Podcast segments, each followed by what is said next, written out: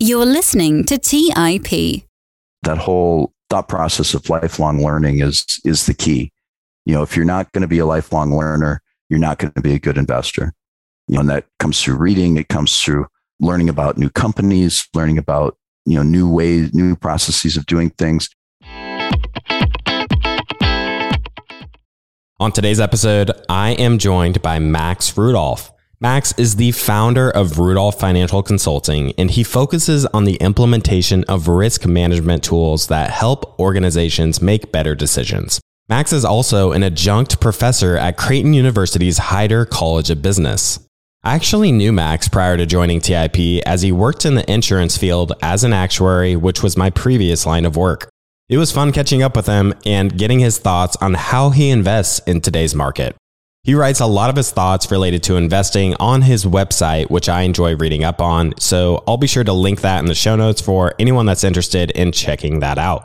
During this conversation, we chat about risk management and the biggest risks Max sees in today's market, how Warren Buffett influenced him as an investor over the past 30 plus years, why he invested in Chevron, Max's top book recommendations, and so much more.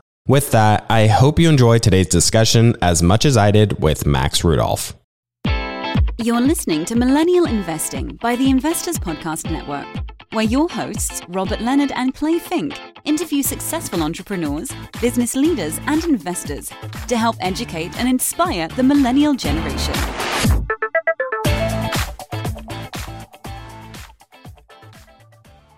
Welcome to the Millennial Investing Podcast. I'm your host, Clay Fink. And on today's show, I'm joined by Max Rudolph. Max, pleasure having you on the show. Well, thanks, Clay. I, I want to thank you inviting me on the podcast. I've been a TIP listener for a lot of years and enjoy these new offerings as well, and have, have enjoyed some of the millennial podcasts that you've been doing. Thank you, Max. As I mentioned in the intro, your background is working with insurers. I had met you a couple of times previously during my previous work in the insurance field. And as an actuary, you know as much about risk management about as anyone else I know in the investment industry or just anyone else out there that is investing. What are some of the things you learned in that environment that you've applied to your own investment framework? Yeah, and, and thanks for the kind words. I've spent a lot of years working with insurers and institutional investors, looking at it from a risk management standpoint. A lot of times, actuaries tend to look at things from the liability side of the balance sheet. So bringing that investment knowledge comes in handy. But along with that investment knowledge and the CFA charter, I have to remind people that anything I say today is not investment advice, although I think we will maybe talk about a couple companies. We'll, we'll focus more on the process. But the main things that I've learned over the years are things that you know, if somebody knows a lot about investments, it's not going to be surprising. It's beating the drum of value investing, beating the drum of risk management. So things like uh, avoiding leverage you know, we've been in a bull market for 15 years, and a lot of that was due to stimulus, things that weren't natural to the supply demand world. And I, and I think we'll come back to that a little bit later. But, you know, if you've been buying with using leverage and levering up, that can be a problem over time. That's that's one of the things that I've avoided over years. I'd rather get rich slow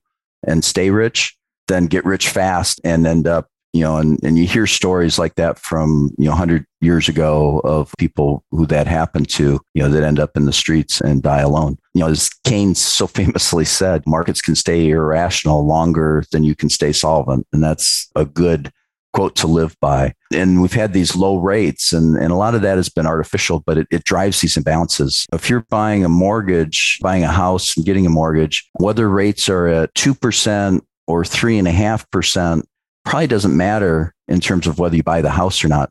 But if you're a hedge fund and you can get rates of 2% or half a percent, you know, you're off to the races. And I think we're, we're starting to see with the market correction recently that some of those hedge funds and other investors that have either leveraged or been very aggressive with their investment strategy, they're starting to pay the price a little bit and really haven't thought ahead as much as they should have. So, coming at it from an insurance perspective where the money is really coming from policyholders, my belief and working at an insurance company as well was always in win win scenarios that how can I take the side of the policyholder? How can you do right by the customer and still make a nice profit? I think there's room to do that along with uh, maintaining a, a risk profile that's within your risk appetite and consistent with everything that allows you to sleep at night. That's you know really the driver. If you're not sleeping at night because of your investments, you're being too aggressive. You need to take a step back. And so I really encourage people to take control of their own finances. I'll write articles and essays within the actuarial profession. And especially from the pension side, I don't do very well in their contests because my essays always say take control of your finances, you know, save, invest, and then rinse and repeat, you know, do it again don't rely on others, where a lot of times what they're looking for is, you know, what can we provide as a service that we can get paid for to somebody else? You know, a lot of things out there, but that's probably the main point that I'll make today is listen to other people, but you know, you've got to have your own strategy and, and have it all make sense in your own head.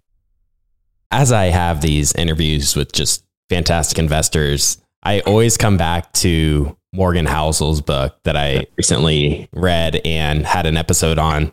I'm always fascinated by talking with investors that have a ton of experience like you do.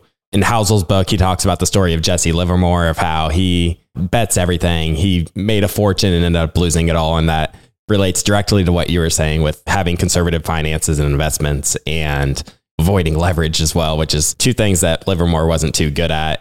In the first chapter of Housel's book, he talks about how each individual's perception of the world is highly influenced by their experiences. You know, the way I look at the world is probably a lot different than the way you look at the world just because of, you know, the things we've read, the things we've learned, and the experiences we've had. And the experiences piece is a big part of that, I believe two people that are very smart, might both be in, in, the investment industry and work in that industry, might look at the exact same thing and come to two completely different conclusions on what an investment might look like or what its outlook might be. Could you talk to us about your investment experience over the years and some of the things you've learned as an investor investing your own portfolio?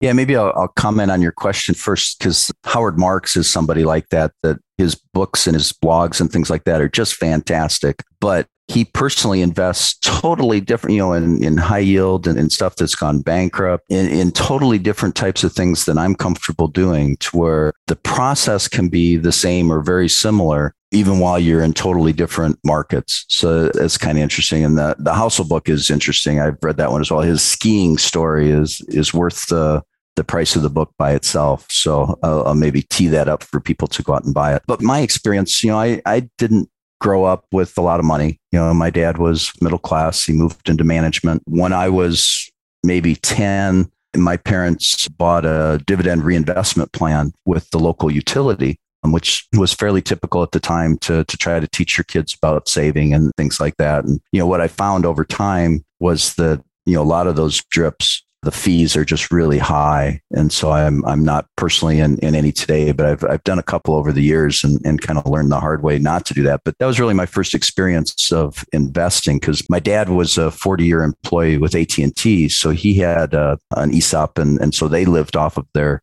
AT&T stock and you know what spun off of that over the years and, and made for a nice retirement for them but you know then you don't really get much in high school at least or in the era that i was at hopefully there's a little bit more now but i did take a class in college i have a degree in math but also a degree in business and, and used an, an elective on investing wanted to learn a little bit more about it you know but didn't have any money i mean I was telling somebody the story the other day that when I was a freshman in college, I had probably $3 a day that I could spend. And I actually kept track of that because if you spend too much in September, you're going hungry by the time you get to May. So I, I, didn't have any personal investment experience. So I got a job out in Omaha, uh, Nebraska here. And then, you know, it took me a while to, to even get any money saved up. You know, they added the IRA regulations soon after that. And so I set up an IRA and my timing was just horrible. I, I didn't know what I was doing. I, I remember I bought IBM and you know, within a week, we had the Black Monday where the one day drop of 25%. And so my, I think it cost me $140. And you know, within a month, it was down to 40, you know, but at the same time, it's, uh, it was a small dollar amount and, and all that. So I, I, I didn't get killed. But then I went on, I got my actuarial credential in 94, my CFA credential charter in 98. So at that point, everything that I had was pretty much efficient market focus where I've learned the uh, value side is from living in Omaha, being exposed to Buffett and other people like him. And early on, you know, I, I, remember one company I bought, I bought based on a tip in USA Today, you know, where they were talking about, you know, investing. And I, I still remember when they did their one for 10 stock split, which is not how uh, the stock split that you want to see. It's where your, you know, your $2 investment is now back up to 20. And completely a waste of your time of having invested whatsoever because it's in an IRA, so you don't even get to harvest the tax loss. But then, you know, in 88, I had uh, been around long enough you know, and decided to buy some Berkshire Hathaway at that point. A friend of mine that uh, started about the same time I did had bought some, and the investment department at the company I was at was they were talking about it. They owned some, but I I just couldn't save quickly enough. That was a period where it grew very quickly, and I think you know, when I was looking to buy it, it was about $8,000 a share of what would, you know, what's now an A share. And I finally saved up enough in 94 when the company I was at added a bonus plan.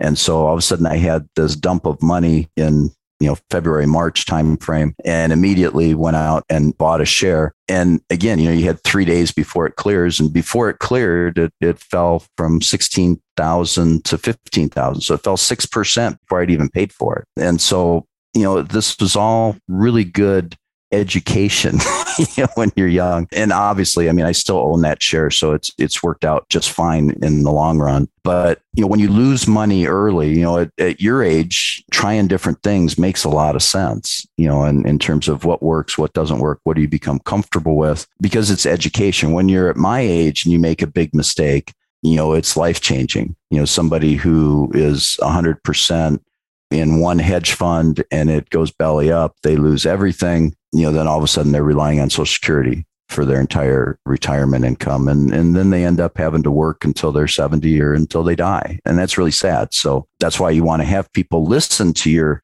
podcast so that they can learn and get better at doing what they're doing.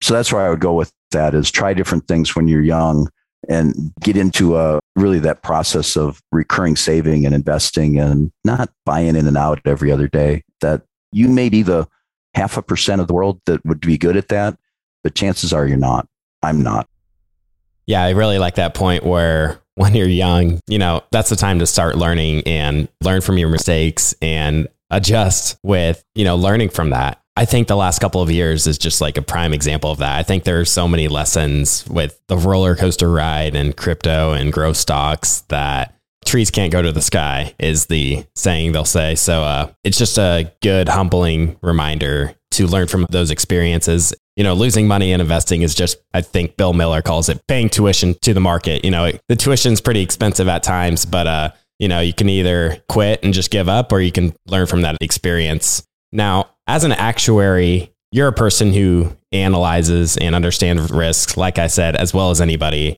I'm curious, as someone who understands risk, how you view a portfolio of individual stocks versus, say, owning an index fund like the S&P 500.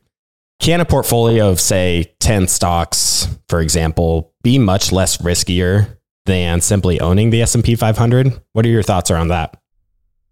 Yeah, it's it's one of those things where, where you get more comfortable with your personal strategy. I mean, you you read the books about value investing, and a lot of them, if they focus on Buffett, there's a lot of concentration. You know, you got to be concentrated, and I'm not comfortable with that. You know, I'm yeah, my best idea is probably better than my 200 best, that's for sure. And and I have our portfolio right now has over 50 individual companies, and and that's more than I'm comfortable with. I, I'd prefer to have fewer, but you know, as we went through the last 10 years, it was hard to add to certain positions because I didn't think they were buys. And so I end up having to bring in my first choice is always to add to a position I already have. But if there's nothing there or there's a certain sector that I want to move into, then you end up adding new. And because we're still in, in our work lifetime, you know, we're continually adding assets to the mix. So we're not having to sell things to live off of. That'll be interesting as we move to retirement here over the next few years and trying to uh, to just see how we develop a selling strategy. But you know, back to your original question about concentration versus S and P versus index funds. Really, I mean, you have to balance that that risk and return, and your concentration is going to add to your volatility. So you got to think about the sleep at night factor. If I only have ten companies even there, those 10 companies, if they're all tech or they're all defense or they're all oil, they're not really diversified. So, you know, and putting a company like Berkshire in there brings you a lot of diversification because they're in so many different sectors and they're a large cap, but they're really a whole bunch of smaller companies inside of there as well, to where that that helps. But you know, I'm not as worried about the diversification benefits from 10 versus 50. But qualitatively, that gets into my thought process too. Um, I tend to think about from a marginal standpoint what is adding this next thing does it offset some risks that are already in the portfolio is it just a naked bet on something i, I don't do a lot of that but you know at the same time i mean a couple years ago i decided i wanted to have a, a position in defense stocks but I didn't, I wasn't an expert in defense stocks. So I pulled up and kind of made a, a little, you know, watch list. And then over the next six months, as I was putting money to work, you know, I just say, well, which company is most undervalued at this point in time when I have money? And so I ended up developing uh, probably half a dozen companies in the defense industry. And the timing on that was pretty good. And on top of that, I included, because I anticipated a war, a bigger war than what we're seeing with Russia and Ukraine, I included uh, fossil fuels in that defense sector. And so I have a, a couple of fossil fuel companies in there. And of course, those have done really well, but it takes a lot of patience to hold those. You know, at the time where they were down 75% from when I bought them, and I held them and held them, and now they have a nice profit. And of course, they pay a, a nice dividend as well. But you're always looking for how to do that purchase or how to do that sale? What's your process? My process for sales isn't very good. I have not been very good at it. My process works better for purchases. And then I tend to buy and hold unless the story changes. If something gets extremely overvalued, I might lighten up on a position, but I rarely, unless the story changes, will I sell out of the entire position. I have uh, several things that I've done that with uh, in the RV industry in particular where it grew and grew and grew and it's like well i'm not really you know this is a micro cap company that's now like my third biggest position i think i'm more comfortable pulling back on things like that so it ends up being a form of dollar cost averaging where you invest in in the cheapest of a group of companies when you have cash and one of the things that I'll point out that I wish 401ks would do is that when a 401k, when the mutual funds or ETFs within a 401k when they pay money, they automatically reinvest in the same fund. I wish that they would put that in as new cash. Is the cash would come out and it'd be just like you know you were withholding another chunk out of your paycheck, and it would invest based on your new current asset allocation because it ends up if you've it's it's kind of a natural way and so i do that with our personal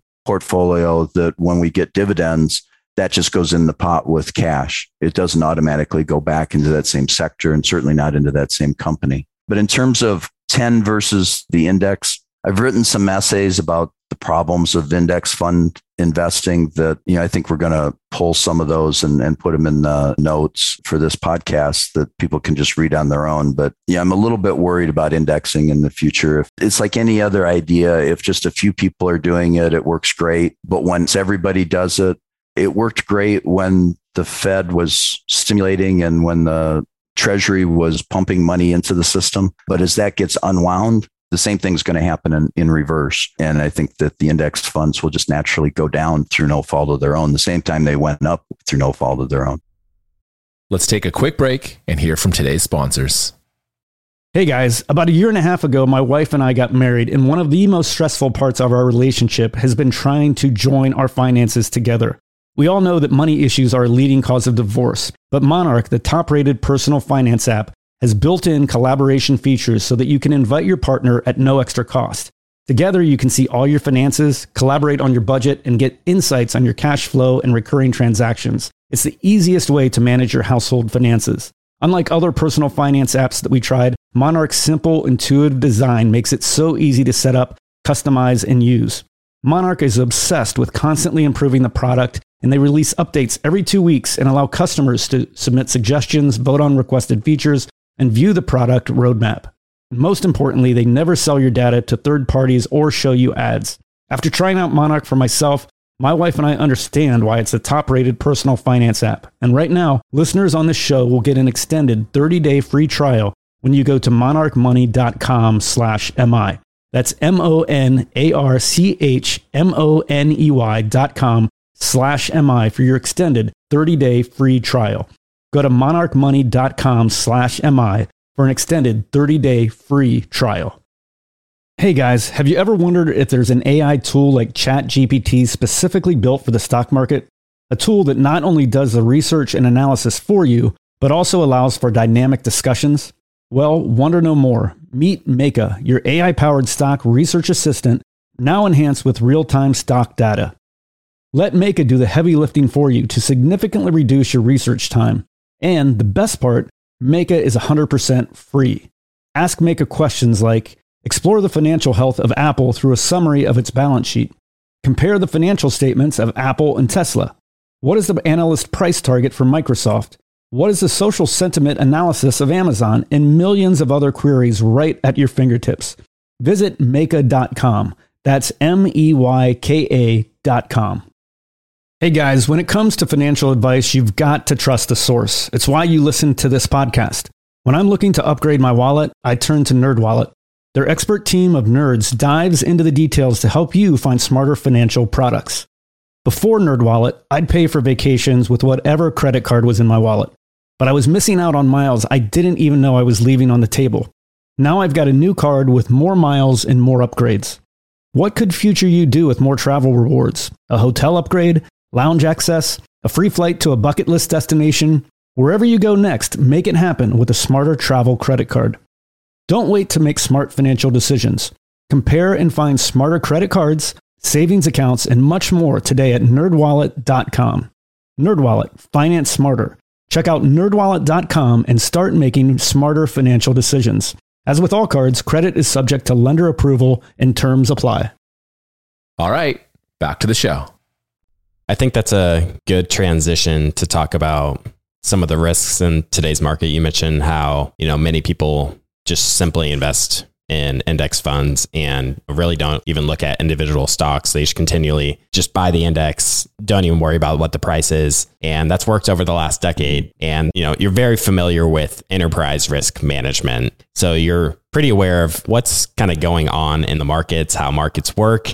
Are there any big risks you think investors are potentially underestimating in today's market? especially with, you know, things are changing rapidly. You know, you mentioned the Fed unwinding its balance sheet and inflation's running hot. So I'm curious if you believe there are any risks out there that investors are underestimating. Yeah, there's a few, and I always seem to be early. So I've been talking about these. You know, I think you're going to refer back to one of my uh, I do an annual financial predictions, and you know some of these things that I'm going to talk about here. I've been talking about probably since 2000, probably for 10 years. Things that I always tend to be early. I kind of see the future based on what we're doing today. And so I try to prepare for that future, but it's hard because markets are efficient. You know, so whatever's today is the same thing. You know, I've heard, uh, you know, even on the investors podcast, I think Preston has talked about how he doesn't understand why Berkshire isn't fully allocated all the time, why it keeps cash. And, and it's like, well, because you can end up better down the road if you hold cash today and, and you know, engage it tomorrow. to where it, everybody has a little bit different thought. And even within enterprise risk management, I've had some discussions just in the last couple days with other people about, you know, how our definitions of VRM are different. I mean, I look at it as this is, is your aggregate and you're looking at everything, you're rolling everything up and you're looking at interactions between the different risks. You're not just looking at your silo risk, you're looking at how you know, maybe credit risk interacts with your interest rate risk type of a thing, you know, and getting that over onto the liability side within the uh, insurance industry. But yeah, the market was positioned for a fall before the pandemic. Remember, at that point, we were talking about there was like the longest running bull market in history. It was like over 10 years long. And then immediately we jumped in with all the stimulus, which was important to do, you know, from a Main Street standpoint, but it really continued to mess with the markets. The markets, it was kind of that too big to fail, but for everybody. And we're going to pay for that going forward. And we're starting to pay for that even today. I, I think the the stimulus that was added in 2020 made sense, but the stimulus that was added in 2018 with the tax reduction bill, that was a real problem. And that teed up a lot of what we're going through today. We're not seeing people talk about that yet, but we need to look at this from a fiscal standpoint more so than just talking about it from a monetary policy standpoint. You may be familiar with the book Signal and the Noise, you know, with uh, Silver's book. And it's really interesting. And the way I interpret that for the situation we're in is that fiscal policy is actually the signal. That's what matters. That's what drives your trends. The monetary policy is the noise. It's it's the cycles. You know, you go in, you go out. And the problem is that the fiscal policy is what's important, but that gets passed by Congress. And Congress has totally abdicated any involvement in the economy. They essentially say, well, we can spend more, we can spend more, but that doesn't work in the long run. You know, we've gone from debt to GDP of 60% to debt to GDP, I think is up 120 or 130% today. You know, every time I do a talk down at uh, Nebraska, you know, to the practicum class, the seniors, that's one stat I have to look up because it changes every year and, and it never goes down. But the further we go away from that 60% debt to GDP, the more assured we are that at some point things will blow up. You know, what will trigger it and how far it can go. The timing is there's no consistent timing. I can't say, oh, it's going to happen here, here, here, but we will need at some point to either collect more taxes or to spend less. And so much of the spending goes to automatic spending like social security that it's it's really hard to address that side. So problem is on the the fiscal policy, there's there's no short-term downside to having that punch pull out and, and putting more alcohol in it you know and the party goes on and on and you know the longer the party goes on the more we reelect these guys and ladies to congress where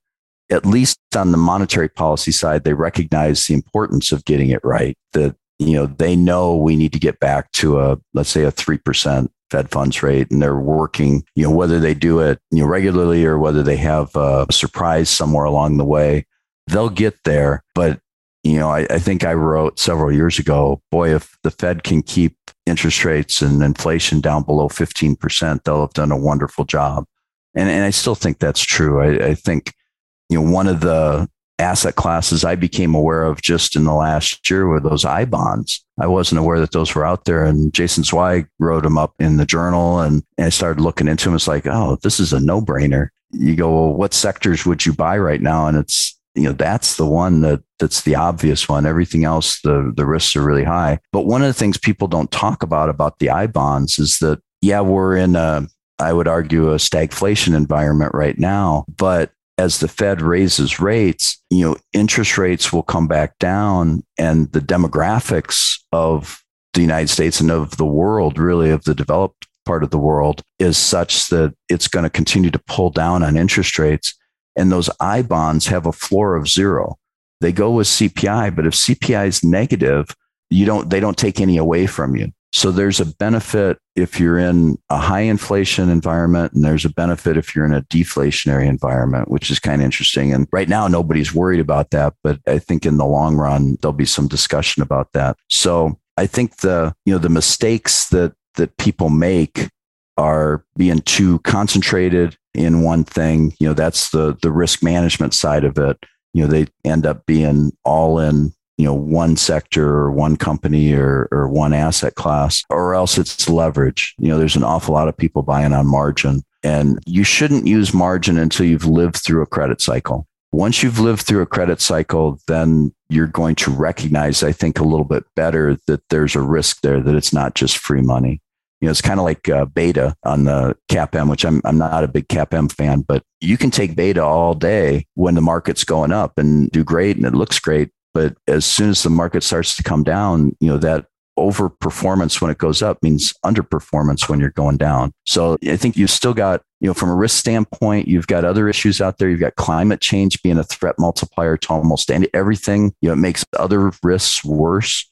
So, you know, climate makes you more likely to have regional conflict. The entire Middle East is becoming unlivable at some point. And, you know, as you have sea level rise, you've got a billion people in Bangladesh that live below like two feet of sea level. Whereas that, as that comes up naturally over the next 20 years, where are they going to go? You know, immigration policy is going to be huge and, and everybody just says, no, I don't want them but we're the ones who created this problem and we need to be be part of the solution you know the, these are all going to have negative impacts on economic growth and eventually that flows through markets you mentioned your predictions and i'd like to pull the thread on one that you mentioned there you said that you know if monetary policy gets too extreme then things might really break and in one of your predictions, you mentioned a potential currency default of the US dollar and how MMT is not the answer to the US's debt problem. This reminds me of Ray Dalio's work on the long term debt cycle. Um, it's something we at TIP study and talk about a good amount. And my question is why is there no mention of gold or some sort of alternative currency or alternative system in your writings? You know, wouldn't this be the time to buy something like gold if there is some sort of currency default? Yeah, gold is one of those asset classes that I'll readily admit that I don't understand why gold has value either. I mean, when people come back and say, when you have the crypto discussion, you always end up back in gold, but gold has historically been a store of value.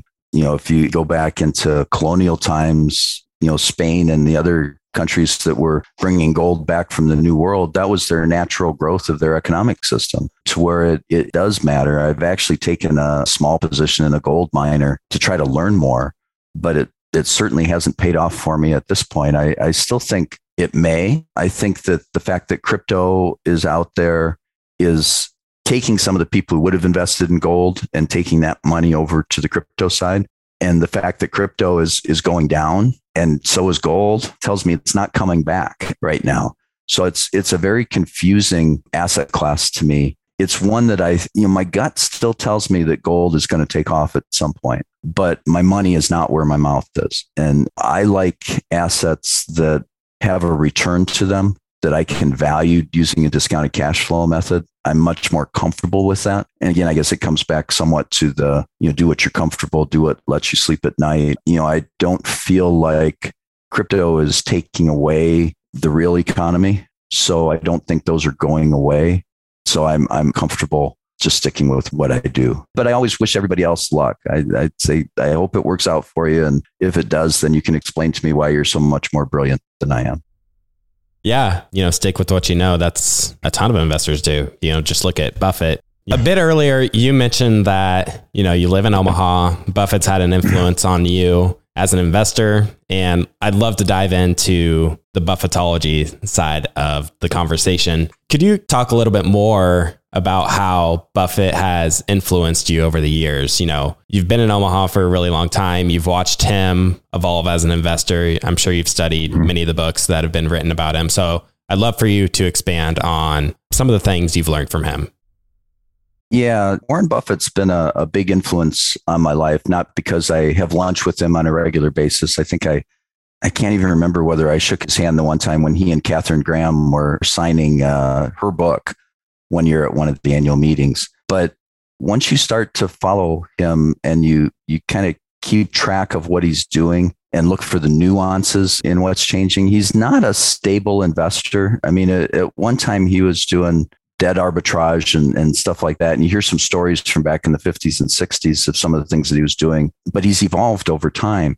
But his underlying process of looking for undervalued things and being patient and, and all that has been consistent across all of time. So for me, it was it's a great learning experience even now, you know, because my background really push the efficient markets and CAPM and, and all that from the, you know, from university, from actuarial credentialing, and even from, you know, CFA does does broader than that and introduces you to some of the value tools. But, you know, watching Mr. Buffett and Mr. Munger over the years helped me to to kind of compare and contrast and get to a place that I was comfortable with. And I'm much closer to them today than I am to the uh, efficient market theory. You know, and so building off of those efficient market tools to add that qualitative view of the company, to try to work your filters so that you're doing both a quantitative and a qualitative, looking at the margin of safety. If things work out, you do great. If things don't work out, you still do okay. You know, that's useful for me. I'm not trying to hit home runs all the time. As long as I'm continually, you know, hitting singles and doubles some of those home runs happen naturally. And, you know, Berkshire's one of them. I mean, I've got a, what a 20 bagger out of that, you know, over my lifetime. So it's, it's been nice, but, you know, developing my own interpretation of kind of that rising and falling tide. Buffett's famous for his comment, you don't know, you know, who's been swimming naked until the tide goes out. And, and it's you know when you're talking to a non-investor that can be a very good analogy because they they understand that that you know when the tide's rising all the boats are rising with it but when the tide starts to fall when when markets are moving against you you know if somebody doesn't have a swimsuit on they're highly embarrassed at that point and and that's worked well for me a lot of times people i've worked with over the years they'll ask me to speak to you know somebody who's just coming out of college or somebody who's you know a couple years into their career and I always in, encourage them to buy a single B share of Berkshire because it gets them into the annual meeting every year. And then once you own something, you know, the whole behavioral finance side, you tend to, you know, you're an owner now. So it's important to you and you track what those people say. And I think it, it can become really cheap education for somebody to do that. And, you know, there's, there's other companies out there too that I, I think uh, people have reading the blogs have been really, really effective. I mean, I, I like Howard Marks's blog. I don't pay for any blogs, um, but there's enough free ones out there that, that are really interesting. Let's take a quick break and hear from today's sponsors. Do you guys ever feel overwhelmed with all that's going on in the markets and feel like you just can't keep up with the day to day news headlines? Today's show sponsor, Yahoo Finance, is my go to solution to keeping up with today's top news and stay informed with what is happening globally. With Yahoo Finance, I'm able to see the biggest trends and biggest movers in the stock market, what is happening with interest rates, major geopolitical events, and much more.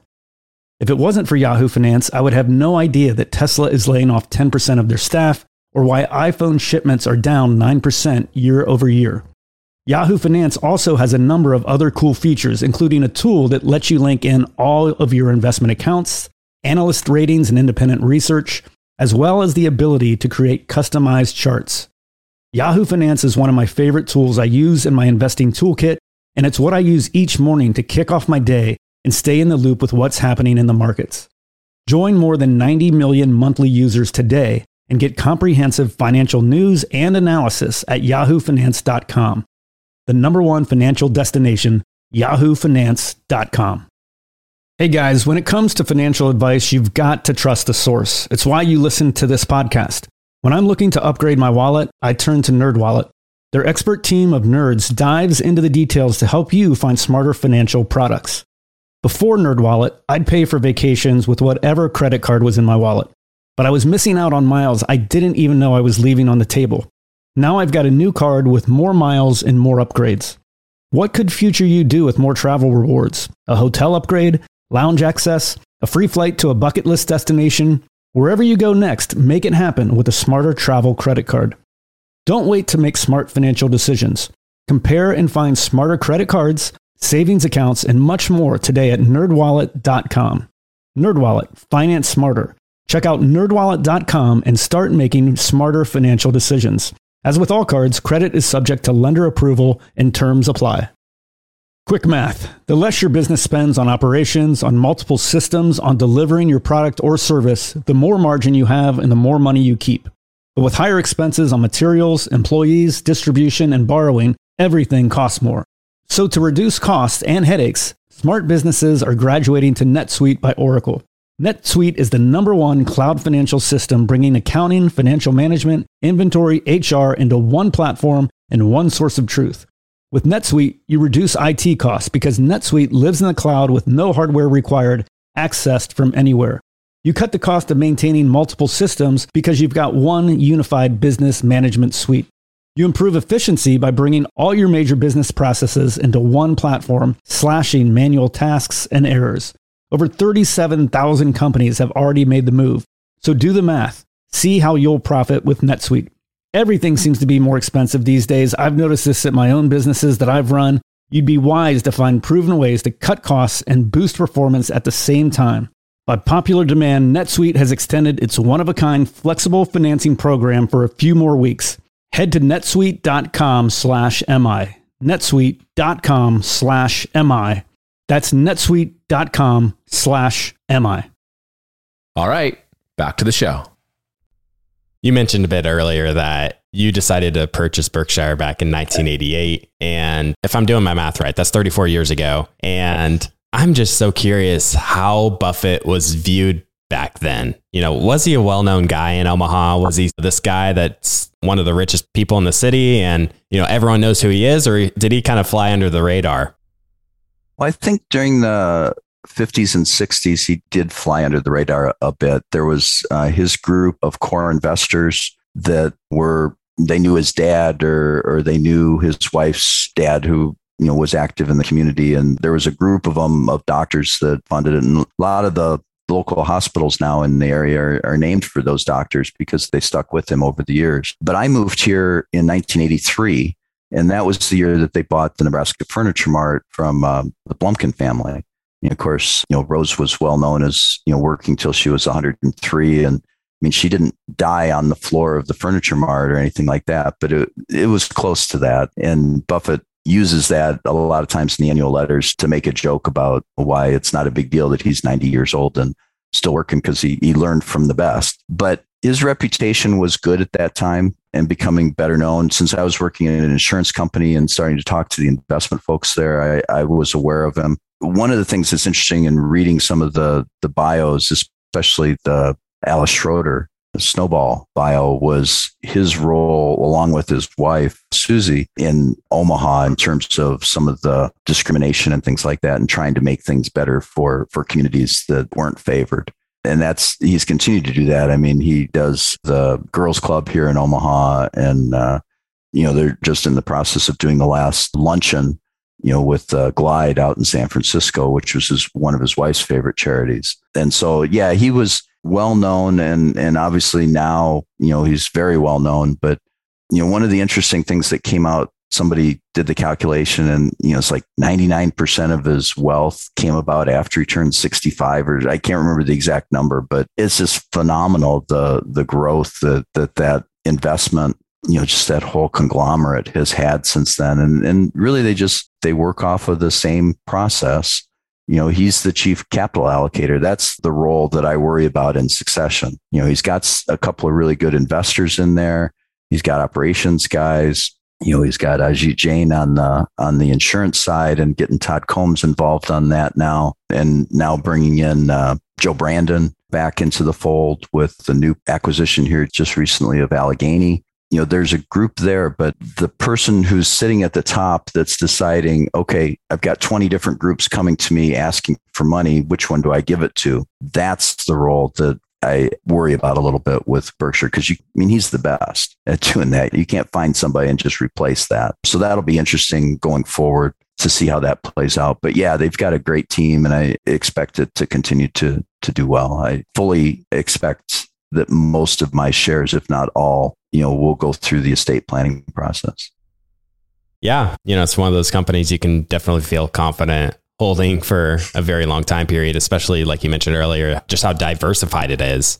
And uh, I like to dig a little bit into the holdings that Buffett has. It really interested me that he added to his Apple position. You know, just looking at the valuation from say 2015 to now, it's like yeah, he bet big in 20, I believe it was 2016, actually. He bet big in 2016 and he's still adding that position despite the multiple expansion. So I was really interested to see that. It wasn't a lot he added. It was like 600 million, if I remember right. And then I went to the meeting and was also somewhat surprised to see him allocate over $40 billion towards the energy sector, specifically Chevron and Occidental Petroleum were two of those names that he added to and during our conversation beforehand, you mentioned that you actually own Chevron. So I'm curious what your general thoughts are on what Buffett might be seeing in this pick. I've gone in and out of oil stocks a number of times, and each time I do, I, it's kind of like Buffett is with uh, airline stocks. You know, he, he, keeps getting pulled back in, and it never works out, and he wears off them, and then eventually he comes back. I'm kind of like that with energy stocks. I own both Chevron and Phillips, and I was looking for it's part of that defense sector allocation that I talked about earlier. That if we have a, a, major war, it'll run on fossil fuels. And the fact that Chevron has a lot of uh, North American, that's where their resources are. They're not pulling things from the Middle East and, and other areas that they might get turned off, that where the taps might get turned off. He added substantially to that position since Russia invaded Ukraine what's not clear to me is why he didn't do something a year ago, you know, because I got in and like I mentioned earlier, I mean, it was down for most of the time, but it had already come back up and was already ahead of where I had bought it when he started buying in again. So it's not quite clear why he did it when he did or what he's looking for. I mean, like when he bought the Verizon, my interpretation was that it was a holding pattern that he was looking for the dividend. Chevron pays a really nice dividend. So it, there could be something tied to that as well. Now, on the other side, you've got the whole ESG side.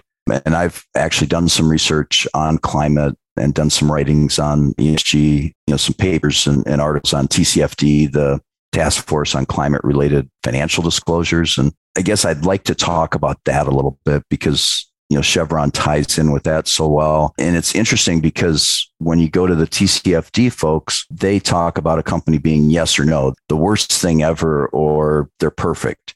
And there's a lot of uh, what they call greenwashing going on out there that companies or funds, especially, will say, oh, we're green. And then when you drill down into what they own, you know, it's ExxonMobil and Chevron and all these different fossil fuel companies. But in reality, we need to look at at these companies on a spectrum you know and, and berkshire's a great example of that where they now have the the oxy and the chevron big positions but they also are the largest renewable energy source in america and they're building out an electrical grid they're essentially building that wind turbines primarily in the northern part of the country, you know, Iowa, they're just trying to add a whole bunch more over there. And what they do is then they set up the electrical grid to send that south, you know, so the Texas or Nevada or, you know, I assume they'll, because they have the ownership of the uh, utility in, in uh, Northwest, in the Northwest that they'll have it going down into California as well. So it's, you know, they're spending over $20 billion on this. I, am not sure they're not spending more than the federal government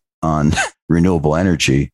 And yet, according to the, the TCFD guys, they're bad, you know, and it's, it, it's just not that easy. So I, I would especially be skeptical of those proclaiming how good they are at ESG. Uh, we saw the same thing with enterprise risk management with ERM. The ones who said they were doing all these great things you know, were likely to pretty much need a bailout in 2008. And the ones who kind of quietly just did their job and did a good job, you just never heard about them. So it's, you always need to look a, a couple layers below the surface to see what's going on with that. I had a question just come to mind. You know, one of Buffett's core principles is to invest within your circle of competence. And you've talked a lot about, you know, having a diversified portfolio. So I'm curious how maybe the people listening or something I even struggle with myself is how do you decide whether a company or a sector is even investable given Buffett's principle of, you know, staying within your circle of competence? Yeah, it's one of those that I know for me, there's certain companies and I tend to be a, a picks and axes kind of guy, you know, where they tell the story about the in particular the, the Alaskan gold rush, where you were much more likely to make a fortune selling picks and axes to the the miners than you were to actually be a miner. And so what I'll do is I like to look at companies that, you know, they're making widgets and then they're sold. Actually, despite the fact that I come from you know an institutional investor background with a job, I don't own any insurance companies except for the part of Berkshire, partly because I just, as an outsider, I can't tell how the cash flows are working or what they're doing. I, and I know enough about the models that they're doing to know that while although I wouldn't manipulate the models, I know how to manipulate the models and I know that means that other people will. And so it's it's something to be aware of. And again, I've gone down a you know rabbit hole that's different than what you asked me. So I apologize for that. Yeah. So I essentially just had this struggle of, you know, on the one hand, you have Buffett's core principle of investing within your circle of competence. And on the other hand, you're talking a lot about building a diversified portfolio. So I'm curious how you balance the two when, you know, you analyze a company, you're like, yeah, it looks like a fantastic investment, but do you know enough about the industry and is it truly within your circle of competence? So I'm curious how you balance those two, you know, ways of investing. Yeah, and for that I focus less on the diversification. If there's a sector that I don't feel like I understand, I don't invest in it. I'd rather invest in the, the core things. I look at uh, country investing the same way. You know, I tend to invest in uh, in the United States. You know, my wife has a 401k, and so we use some of her allocation to get some international exposure, and we also use some of her allocation for small caps but and then I try to stick within things that I'm comfortable with. So I, you know, I started off with the uh, picks and axes type companies. And then I'll add around the edges of that. I'll try to learn something or I'll take a small position in a company. you know, as an example, I was looking in, you know, 15 years ago at railroads and I looked at the different railroads that you had access to. And, and I thought, you know, I know a little bit about railroads. I think that the sector itself will do well. I'm going to pick one and buy some and then add to it as I go. Well, I picked Burlington Northern, which I bought an initial position and then the price started going up and I couldn't figure out why. And, and as it turned out, it was because Berkshire was buying Burlington Northern to get their initial position and they were pulling the price up. So I never did get to gain the confidence to, to get a bigger position. But that's kind of my strategy is I'll buy a small position. And if as I get more comfortable with it, because once it's in your portfolio, you start following it you know, and, and it's interesting you brought up Apple. I'm kind of the opposite there because I had an Apple position and it so dominated my news feed that I sold it, not because of valuation, but just because I wasn't able to follow the other companies because 50% of the things in the news feed were about Apple. And, and it was it was just driving me nuts. So I sold it, and that was right when he started buying. So I ended up gaining the exposure back, but I don't have any direct exposure today to Apple. So you know, I try to expand a little bit, but I'm I feel like I get enough diversification. I'm I'm not worried about that. I'm under diversified at this point. But there, you know, for a long time, I mean, in 98, 99, I mean, I avoided tech stocks and, and that was okay. I remember when I was at the company and they added a, a new growth fund and it was clearly a tech fund. And I remember saying that to somebody and going, this thing's just going to blow up. And it did. And then we go back and, and say, well, you know, I told you this was going to blow up. And they go, no, you didn't and that's why I started when I went out on my own, started doing these annual financial predictions because I think that I can learn from going back and looking and saying, what was I thinking at that time? Was I right? Was I wrong? Because otherwise, you only remember certain things. And what I find is that you tend to remember the choices that worked out. You don't remember, you know, the company that you bought that went when you bought level three at its top and, and it went to zero and essentially went bankrupt to where we're very selective. So actually forcing yourself to go back and look at some of those things, I think can be very healthy.